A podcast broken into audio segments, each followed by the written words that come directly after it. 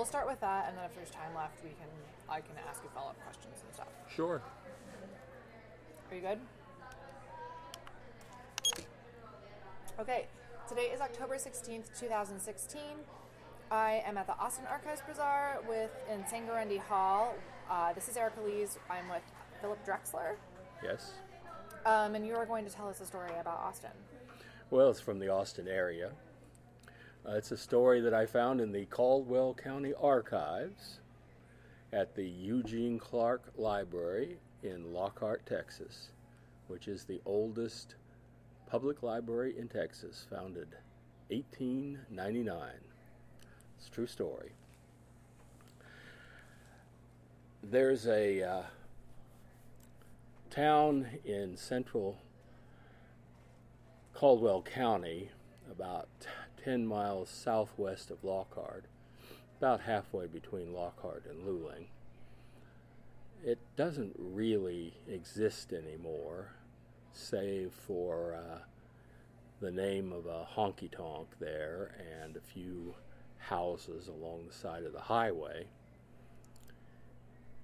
But uh, the name came to be in a very interesting way.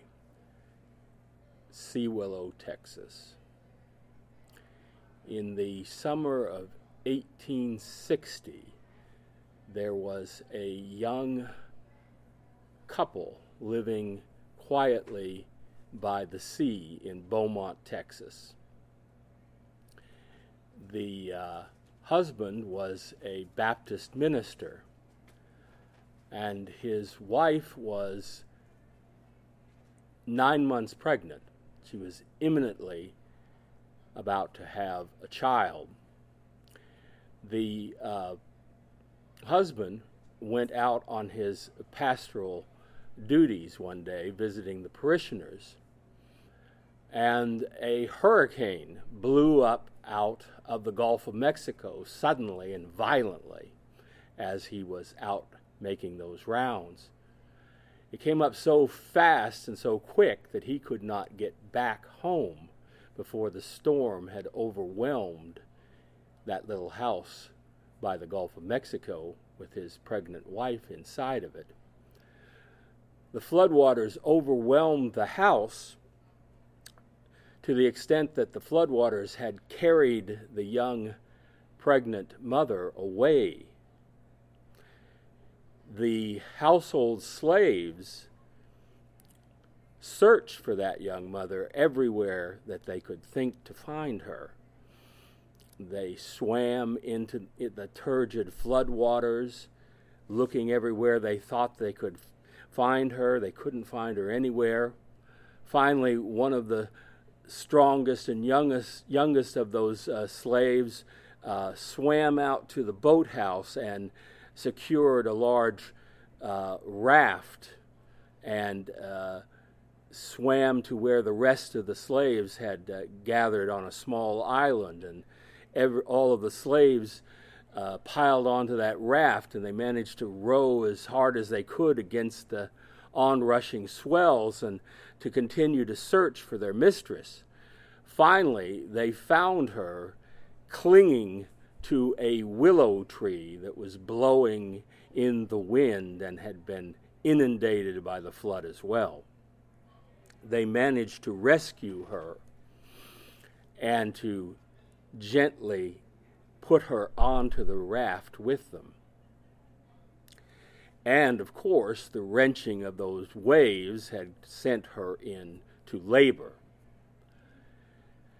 And so those slaves, and particularly the mammy, as they called her, went to work and helped her to deliver a baby girl there on that pitching deck of the raft in the middle of the hurricane.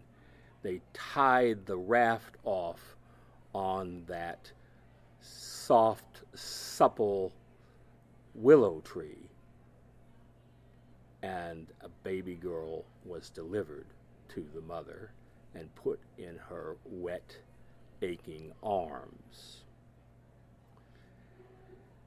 Eventually, the storm abated, and they were able, with much difficulty, to row back to the family home. And eventually, the water drained off enough for the husband, the pastor, to make his way back to the family home. And of course, he was in great fear that he had lost everything the wife, the unborn child, all the slaves, and the house. But of course, when he got back home, he was relieved to find that the house was still there, the slaves were still there, his wife was still there, and he had a brand new baby girl.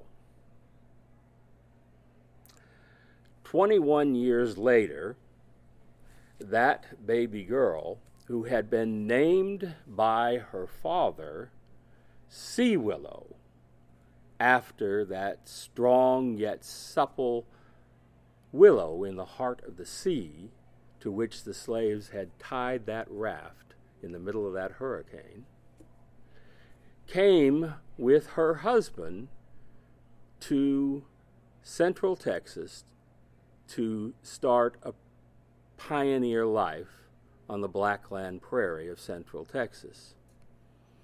And they came to raise some cotton and uh, other crops. Uh, but uh, the community they lived in had a small problem shortly after they arrived and began to farm the land. The problem was that their small community had been named after a town, after, uh, the same name as a town that uh, the post office already had registered by that name. So they had to change the name of the town in order to get a post office. So they had a meeting to decide uh, what name they should propose for the new town. And a lot of suggestions were made. Finally, Seawillow's husband stepped up and he told the story about how his wife came into the world and how she got her name Sea Willow. And everybody seemed to think that a new settlement being born on the hard Blackland prairie of central Texas in post Reconstruction Texas, being named after a baby being born on the pitching raft of a hurricane sounded like a good name for a town. So they decided that the name of their town would be Sea Willow, Texas. So, even though Sea Willow is not a very important place today, there isn't even a post office there anymore. And there aren't any really any commercial buildings to point to except for that one little honky tonk to say that's Sea Willow. It's still a community, maybe a community of the mind, perhaps, because even though the people of Sea Willow have a lot of different backgrounds, the people are uh, from German and Czech and Scotch Irish and Hispanic and African American backgrounds. They've all pretty much gotten along with each other in pretty much friendly terms all those years since the 1880s when their little town was formed and and named after that woman who was born that night when a group of people did not care about the differences that separated them, but rather, at the risk of their lives, brought new life into the world.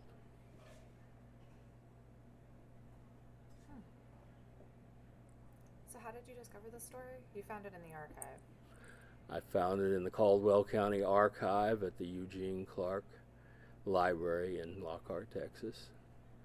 And uh, I, uh, I wrote it up and submitted it to a writing competition. I won a little li- li- literary prize for that. And I told it at the Texas State Storytelling Festival one year. So I think it's a pretty good story. Yeah. So I thought I'd share it with y'all. Great. Well, thank you so much. You're welcome. Um, we still have five minutes left. So, do you want to? Is there anything else you want to talk about? Uh, well, you know, uh, there are a lot of great stories like this. Uh, I went to the um, Museum of Western Art in Kerrville a few years ago, and uh, there was a painting there of a little girl uh, holding a, a, horseshoe punch, you know, for putting a, a, horseshoe into a horse's hoof. And I, I wrote a story about that. I don't have time to tell it in five minutes, but um, it was a story where this little girl was. This is fiction. Oh, okay. I'm just telling it to just fill five minutes, but I, am a therapeutic storyteller. Uh, so I, what I, does that mean? Well, um, I'm a recreation therapist, so I work with people with disabilities. In fact, most most of my work is in mental health. So I try to that that story is a historical story, but you can see how it can be used in a therapeutic way. The one I told already. So this one I crafted, and and I just devised a story based on this picture. So the story I devised was that that, that, that the little girl was a lonely little girl being brought along with her father to the blacksmith st- mm. shop, right? And and the story was devised that the blacksmith was an immigrant and he had to leave his family behind. And so he was by himself in America, and so he was alone. And this little girl reminded him of his little girl that he left behind in the old world. And so he she finds the little punch that flies out the side without him seeing it. And he sees her fingering it and he picks it up and he puts it on her finger and he gives it to her. So that that's the story I told the second time at the at the at the storytelling festival. Hmm. And then I told one last year too. I told one about. Um, I told one. What did I tell last year? Hmm. It was on a religious theme, I think, because it was it was. Oh yeah, it was one I wrote. I wrote a, I wrote an original story mm. last year. What about? Um, do you have any particular memories of Austin that you want to talk about? Austin. I uh, I tell you, you know, um, there are things I miss about Austin. I know Joe Nick Patoski was just saying today, you know, that there are things we miss about Austin, and there's th- the things, the little things, is what I miss. Is um, I, I, I went. I was in my sister's old neighborhood, uh, Brentwood, Crestview, and I went into the to the old drugstore where I used to go in the old Crestview grocery store complex there, on off of Woodrow, and I went into the to that um, to that drugstore, and that same old guy is still there dispensing drugs and behind that same old counter, and it felt so nice to know that some things haven't changed. That felt really good. And then I was I was down near ACC one day, and I ducked into this uh, uh, skateboard place, and I'm, I don't I don't know anything about skateboards. But the f- minute I walked in there, I said, This is an old Austin place. What about it made you say that? It just had the feel. It just looked like it. And and and they had some really nice hats that were cheap and I bought one. But I said this this is it, guys. And it was all kids, you know. But I said there's something about this place that tells me this is old Austin. And sure enough, I was talking to somebody on the bus about it just the other day, and they said, Oh, yeah, those kids, their parents, they're old hippies. I said, I knew it. I knew that place was run by old Austin people. And it felt so good to walk into a place that just felt like old Austin. Uh, there's just so little of that left. I, because I feel like we're giving the place away. I, when I hear people complaining about how people are coming from outside are taking it over. I just say, Well, we got no one to blame but ourselves because we're letting them do it. That's that's the sad part. We're we're turning it over to them. If we, if, if we didn't roll over and let them do it, it wouldn't happen. And that's what we're doing. We're rolling over and letting them do it. Well, that's all the time we have. Well, thank you, ma'am. Thank I you so appreciate much. the opportunity to talk to you. Great. We appreciate you talking to us. Absolutely. Enjoyed it.